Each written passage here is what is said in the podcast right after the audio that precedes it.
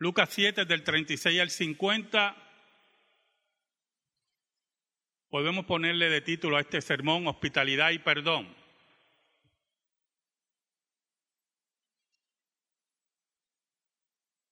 Hay personas que tienen una capacidad sorprendente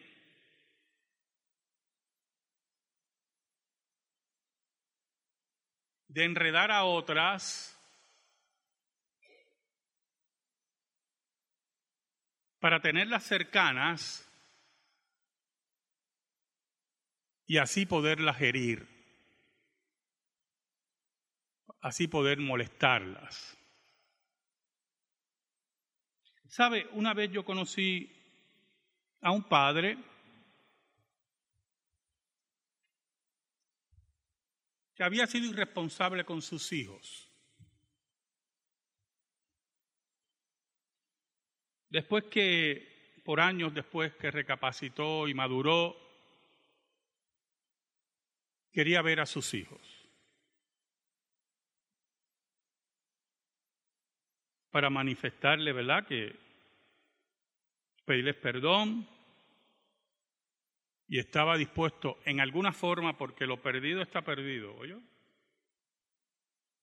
Restaurar esa relación.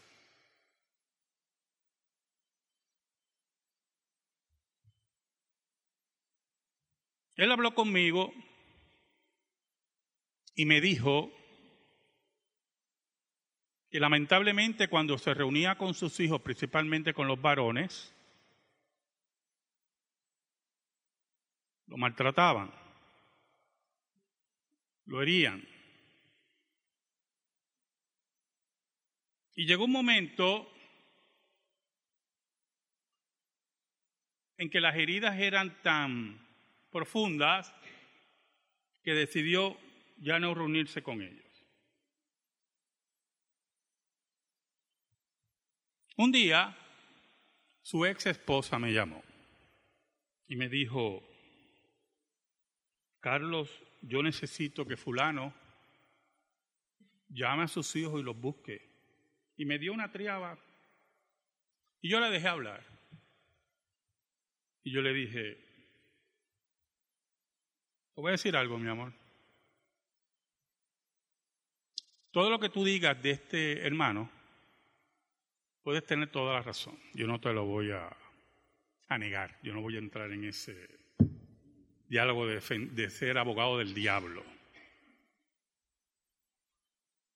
Pero si él ya ha intentado acercarse a sus hijos y sus hijos lo que hacen es, ¿verdad? En pocas palabras, vengarse, herirlo cada vez que él trata de acercarse, ¿de qué vale el acercamiento? Yo lo he intentado muchas veces y ya él se cansó.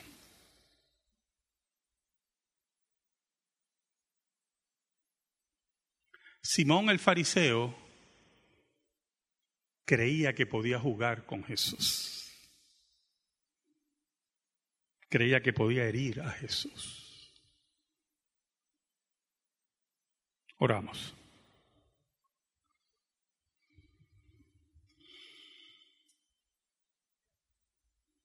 Yo te doy gracias, Señor,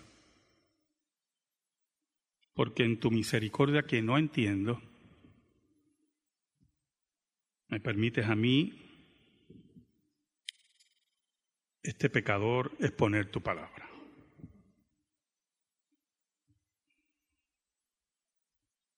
Estoy cansado, Señor, hoy.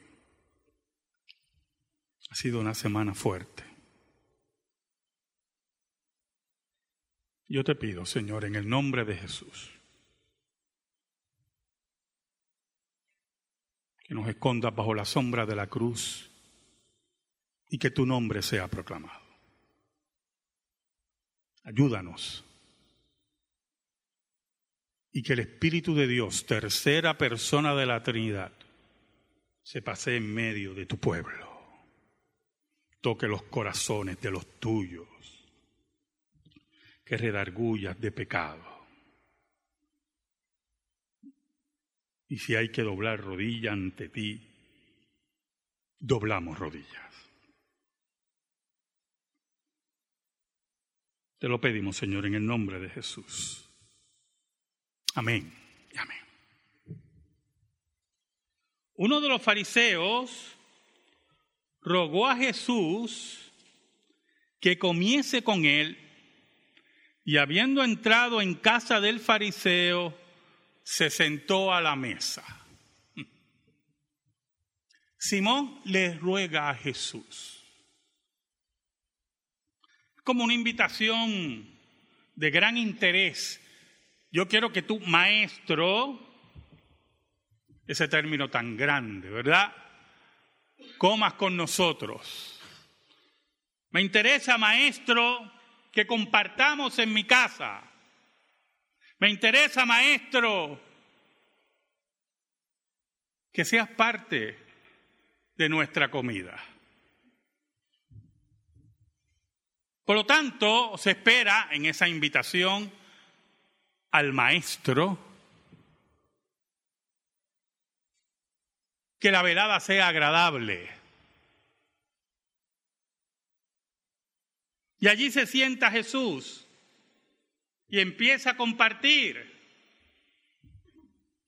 Pero ocurre algo, un fenómeno interesante que no es raro para el siglo primero. Si usted invita a alguien a su casa, yo invito a algunos de ustedes a mi casa un domingo, no espero, ¿verdad? Que me lleguen cinco vecinos a meterse en casa. Y como yo vivo encerrado prácticamente, llegan a mi casa, prendo el aire, cierro las puertas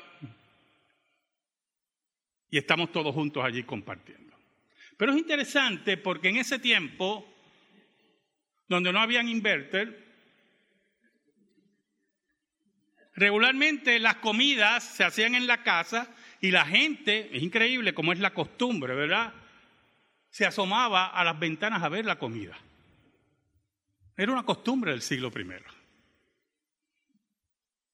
A ver cómo compartían. Y algunas veces, dicen los historiadores, que esas personas que se acercaban a las ventanas conversaban con los invitados.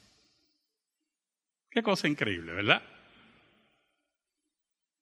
Siguiendo esa tradición, una mujer, dice el versículo 37, entonces una mujer de la ciudad que era pecadora, al saber que Jesús estaba a la mesa en casa del fariseo, trajo un frasco de alabastro con perfume.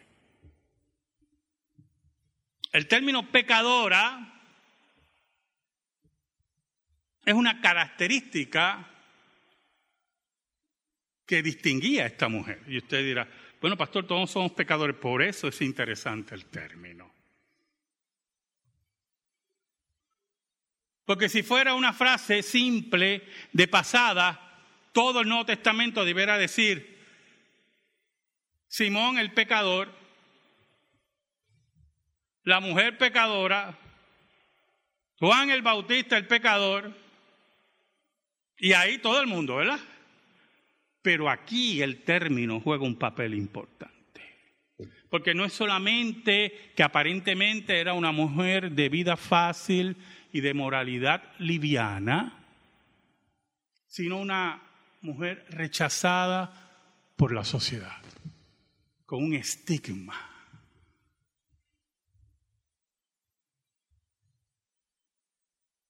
La sociedad tiene una capacidad de poner estigmas.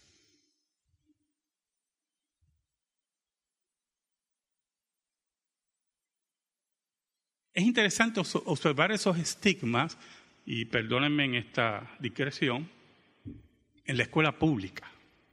Yo que estudié en la escuela pública toda mi vida. Las escuelas públicas en nuestro país son integradas, no son segregadas. Allí van toda clase social. Lo cual que es una, una gran virtud de la escuela pública puertorriqueña. Y me acuerdo como ahora,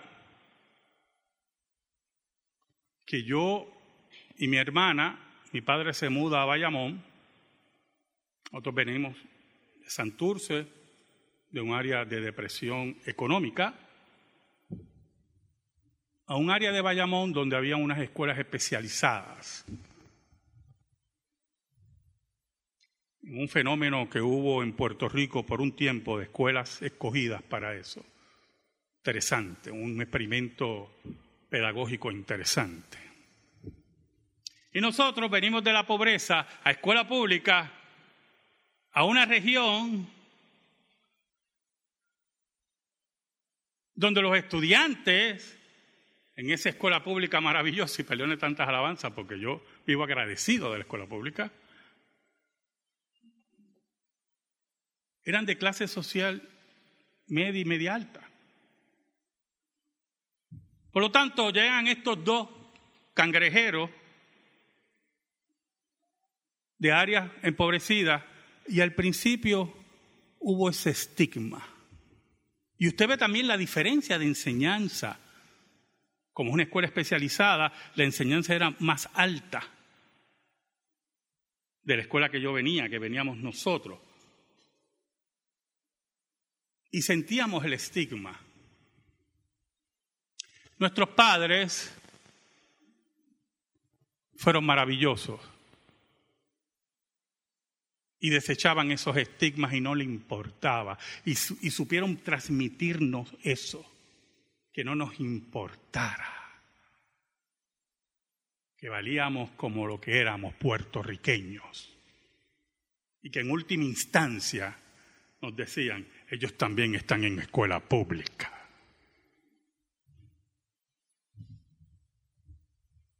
Esta mujer tenía ese estigma de pecadora, de rechazada. En una sociedad donde la religiosidad que imperaba creaba esos estigmas, creaba el rechazo del pueblo. Los fariseos no eran maestros del pueblo. Los fariseos no le importaba enseñarle al pueblo.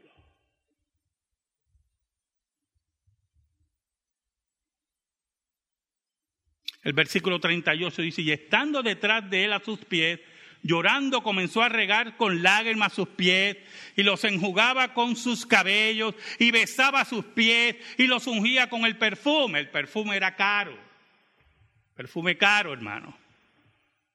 Un perfume que posiblemente esa mujer, por su actividad, su continua actividad, creo que hay un carro aquí dentro por su continua actividad, tenía más beneficios económicos y al mismo tiempo tenía que lucir atractiva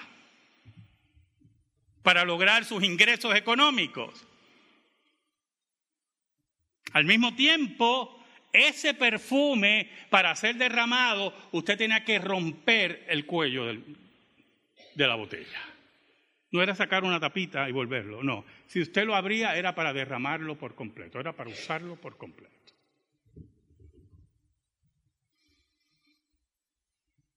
Allí estaba esa mujer. Allí ella sabía que su esperanza, su perdón y su estigma se borraría solamente el acercarse a Jesús.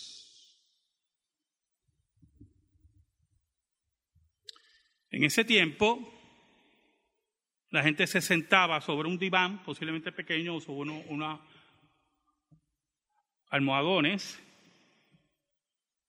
en cuclillas, se inclinaban regularmente hacia el lado izquierdo para tener la mano derecha libre para comer y los pies hacia atrás. Yo me hubiera muerto en ese tiempo. Sentarme así, yo me hubiera muerto de hambre, ¿yo? Se lo puedo asegurar. Cuando yo estudiaba el pasaje y leía la descripción, yo decía, ¿cómo es posible? Pero en ese tiempo, regularmente la gente era de constitución física más delgada. No habían bicicletas, no habían carros, todo era a pie. La dieta judía era una dieta baja en grasa. Así que para ellos era cómodo. Los pies de Jesús estaban hacia atrás. Y esa mujer viene detrás de Jesús.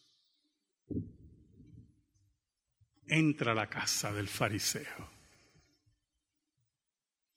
y allí derrama su alma a los pies del maestro.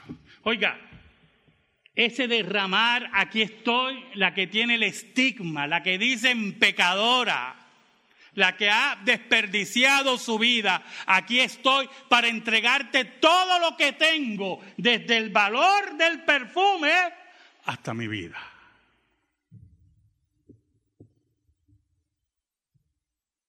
¿Sabe? Muchos comentaristas dicen que ella ya había tenido un encuentro con Jesús y ya había recibido el perdón, por eso venía en agradecimiento, porque Jesús había restaurado su vida, había recibido el perdón que el fariseísmo hipócrita no podía darle, que la sociedad denigrada por sus pecados no podía darle.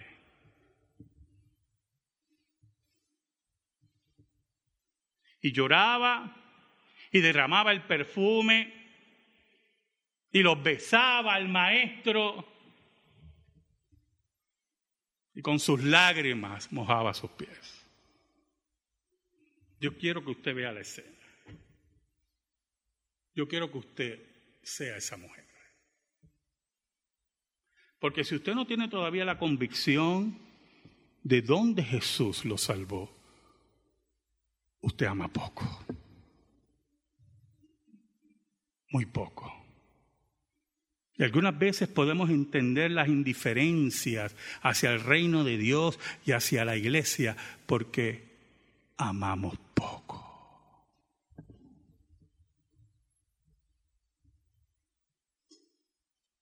El versículo 39 nos habla algo muy importante del corazón de Simón. Posiblemente habían otros fariseos allí, yo hermano? No solamente era Simón, habían otros fariseos. Posiblemente muchos por curiosidad, otros porque posiblemente había un plan para humillar a Jesús humillar a Jesús. ¿Y qué me da tanta gracia eso? A Dios hecho hombre. Oiga, y, vemos cómo es la formación psíquica y del corazón de este hombre y del fariseísmo. Versículo 39 dice, cuando vio esto el fariseo que le había convidado, dijo para sí, Recuerde, el fariseísmo es cobarde. La hipocresía siempre será cobarde.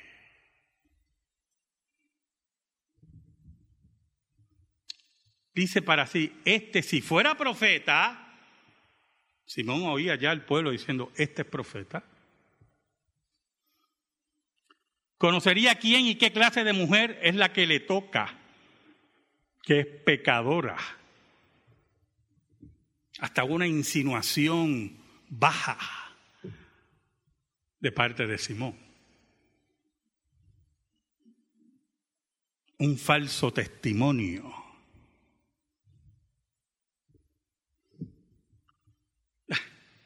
Pero había un problema. Allí estaba Jesús. No era un simple religioso, no era alguien que buscaba fama, era alguien que conocía el corazón de cada uno. Por eso el versículo 40 dice, entonces respondiendo Jesús, si usted ve, si usted nota, Simón pensó rápidamente y Jesús contestó rápidamente, para que no se perdiera el momentum. Algunas veces yo he hablado con algunos de ustedes, en alguna situación le digo, hazlo ahora para que no pierdas el momento. Eso es muy importante. Se da en todos los renglones de la vida, principalmente en los deportes. Oiga, Entonces respondiendo Jesús le dijo, Simón, una cosa tengo que decirte. Y él le dijo, di maestro. Oiga, hermano, qué nivel de hipocresía. Di maestro. Yo sé que tú no me puedes enseñar nada. Tú no eres nadie, pero di maestro.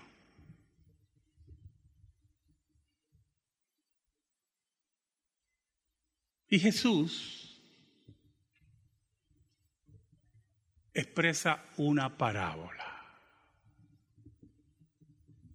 Y los fariseos tenían una tendencia increíble en caer redonditos en las parábolas de Cristo. ¿Por qué? Porque nunca se sentían aludidos. No hay cosa más terrible de un corazón caído y duro que nunca se sienta aludido por la palabra de Dios. Son los que dice Cristo en Apocalipsis, tibios. Ojalá fuera frío o caliente, pero como eres tibio, yo te voy a vomitar de mi boca. Di maestro, porque lo más seguro que va a decir, pues, nada tiene que ver conmigo. Él no sabe lo que hay en mi corazón. Ay, bendito hermano. Mire, un acreedor tenía dos deudores. El uno le debía 500 denarios y el otro 50.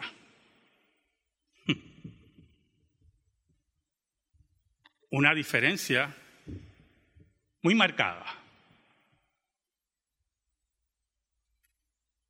Y le dice, y no teniendo ellos con qué pagar, perdonó a ambos. Di pues, ¿cuál de ellos le amará más? Es interesante porque la parábola es muy corta y sencilla. Y lo más seguro, Simón contestó de mala gana, como diciendo, ¿por qué te viene con esta tontería aquí? Versículo 43 dice, respondiendo Simón dijo, por, pienso que aquel quien perdonó más, que le dijo, rectamente ha juzgado. Inmediatamente Jesús se vuelve hacia la mujer. Ahora vas a saber lo que es la parábola. ¿Sabe, hermano? Desde lo más sencillo, desde lo más vil, Dios saca todo para su gloria. Por eso la Biblia dice que este tesoro lo tenemos en vasos de barro, para que la gloria sea de Él. Y Simón se sentía seguro, su expresión estaba en su corazón, nadie la leyó, contesté bien a la triste parábola esa, y Jesús tenía ya preparada el armamento pesado. ¿Sabe por qué? Porque no se sintió aludido, porque creía que no necesitaba perdón.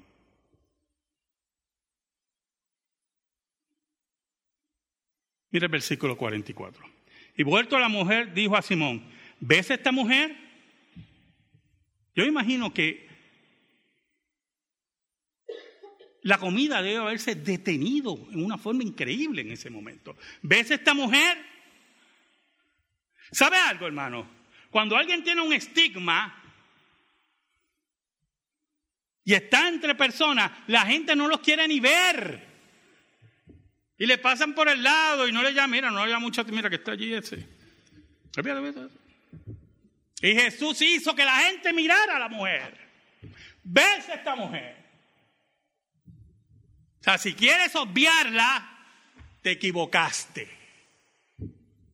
Tú contestaste la pregunta. ¿Ves a esta mujer? Porque lo que no mira el hombre, lo mira Dios. Por eso le dijo a Samuel, ¿qué estás hablando? Tú miras los de afuera, yo miro el corazón. Lo que tú no ves, eso es lo que yo veo. Y Dios ve nuestros corazones y sabe nuestras intenciones y sabe nuestras mentiras. ves esta mujer.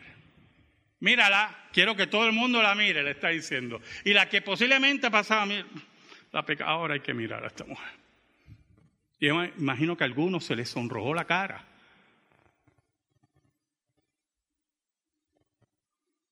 Y otros se distrajeron, pero estaba hablando el maestro. Jesús tomó control de la reunión.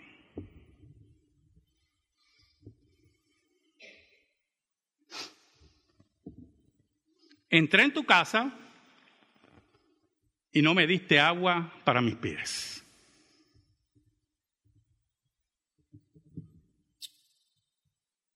Primer punto de hospitalidad básico en Palestina. Un lugar desértico y polvoriento, donde no se usaban zapatos cerrados, sandalias en las entradas de las casas había un recipiente amplio con agua. Y si tú eras invitado a la casa, se te pedía que te quitaran las sandalias y te lavaran los pies. Entré a tu casa. Ahí es que nosotros vemos la intención de Simón cuando llamó a Cristo, cuando lo invitó. Quería humillar al maestro. El problema es que nadie humilla a Dios. Eso es de sencillo, hermano. Entré en tu casa y no me diste agua para mis pies, mas está regado mis pies con lágrimas y los ha enjugado con sus cabellos. Está mojado mis pies, está limpiado mis pies y ha secado mis pies con sus cabellos. Como diciendo, esta pecadora tiene mayor hospitalidad que eres fariseo.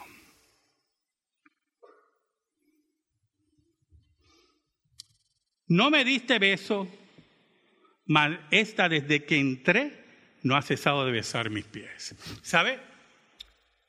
Un segundo aspecto de la hospitalidad, los orientales tienen la tendencia de besarse mucho se dan dos besos y yo los veo así en las noticias y yo, pero tanto beso. Y en el área oriental de Europa eh, la cosa se complica con los besos. Si algún día me mandan para allá, yo mando a Joel. Adelante, recibe tú los besos y después. Pero cuando tú eras invitado a la casa, una de las grandes señales de hospitalidad era darte agua para los pies, darte un beso de bienvenida. No me besaste. No querías besarme. Tú me invitaste para humillarme. Lo que pasa es, como decimos en Puerto Rico, se te viró la tortilla. Y esta mujer, esta mujer no ha cesado de besar mis pies.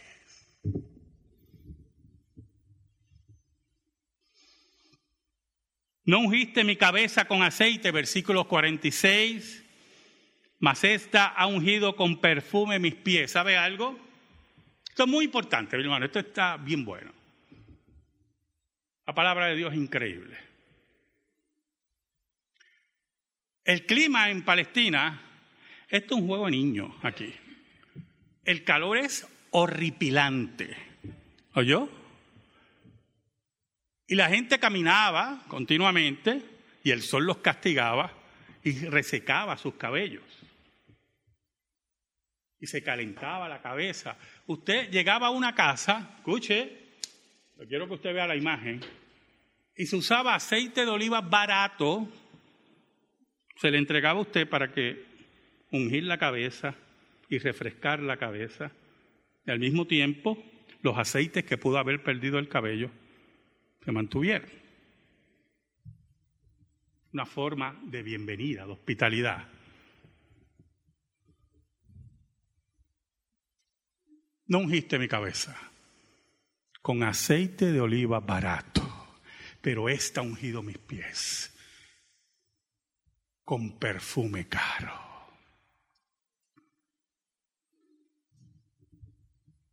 Porque cuando amamos, Qué cosa tremenda, hermano. Porque cuando amamos, hermano, no entregamos un poquito, lo entregamos todo. Ahí es que tenemos que buscar en nuestro corazón, en nuestra vida. Si el reino de Dios es un apéndice o el reino de Dios es nuestra vida. Yo imagino a Simón mudo, porque recuerde que él confronta a Simón, pero está delante de todo el mundo. Mientras Jesús le dice lo que verdaderamente decía la parábola. Por lo cual te digo que sus muchos pecados le son perdonados, porque amó mucho. Mas aquel quien se le perdona poco, poco ama. Cuando crees que no necesitas el reino de Dios, cuando crees que eso es un apéndice en tu vida, de vez en cuando amas poco no entiendes el perdón de Dios. No entiendes la entrega de Jesús por tu vida y la mía. Cuando entiendes la hospitalidad de Jesús para con nosotros por su sacrificio en la cruz, amas mucho, te entregas todo. En pocas palabras le dijo a Simón, tú amas poco. Tú te autojustificas. Tú crees que mereces el perdón de Dios. Esta mujer encontró la gracia de Dios. En el versículo 48 Jesús reafirma su deidad. Porque no es solamente un discurso para que Simón y los fariseos y los que estaban allí entendieran, sino para que entendieran que más allá de maestro, Jesús era Dios. Y a ella le dijo, tus pecados te son perdonados. Y los que estaban juntamente sentados a la mesa comenzaron a decir, ¿quién es este que también perdona pecados? Porque el concepto judío es que Dios es el único que perdona pecados. Y es verdad. Lo que pasa que allí, en casa de Simón, recostado hacia la izquierda, con los pies hacia atrás, estaba Dios. Dios estaba presente. Y Simón no lo entendía. Jesús sabía lo que había en el corazón de ellos. Por eso en el versículo 50 recalcó, pero él dijo a la mujer, tu fe te ha salvado ven paz. Hay una sola paz. Cuando entiendes el perdón de Dios y cuando entiendes de dónde Dios te sacó, amarás mucho, mucho, mucho, hermano, y tendrás paz. Amén. Gracias te damos, Señor. Y te pedimos en esta hora, en el nombre de Jesús, que la hospitalidad, el perdón y la paz esté en nuestra vida. Por Cristo Jesús. Amén. Y amén. Estamos en silencio, hermano.